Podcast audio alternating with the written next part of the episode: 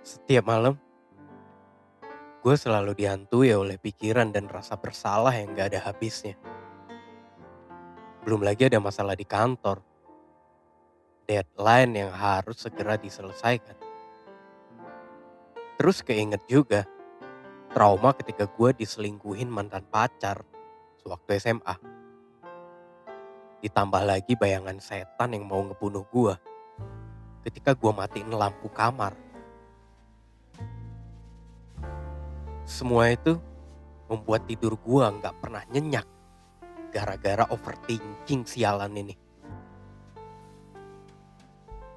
Setiap gue ada masalah, di kepala gue pasti ada yang teriak-teriak. Kayak iblis yang merasuk ke dalam pikiran gue supaya gue selalu stres. Gue selalu berusaha ngelawan, tapi malah jadi kayak orang gila. Di mata orang, gue jadi aneh dan temperamen.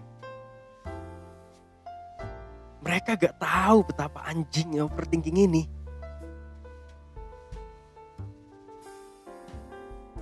Gue gak tahu gimana cara ngilangin ini semua. Gue stres. Gue berasa jadi orang gila. Gue butuh ketenangan batin. Sampai di suatu pagi, gue sendirian ke kantin. Ngobrol sama si penjual nasi uduk. Gue penasaran sama dia. Kok bisa dia setiap hari happy ya? Padahal duitnya pas-pasan aja. Ketimbang gue jauh lah.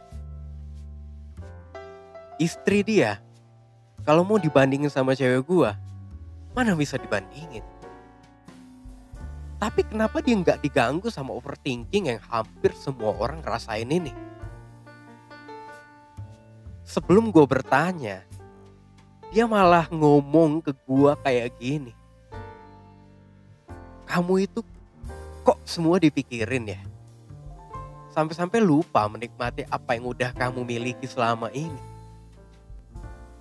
Saat itu juga, gue baru menyadari betapa gobloknya gue selama ini.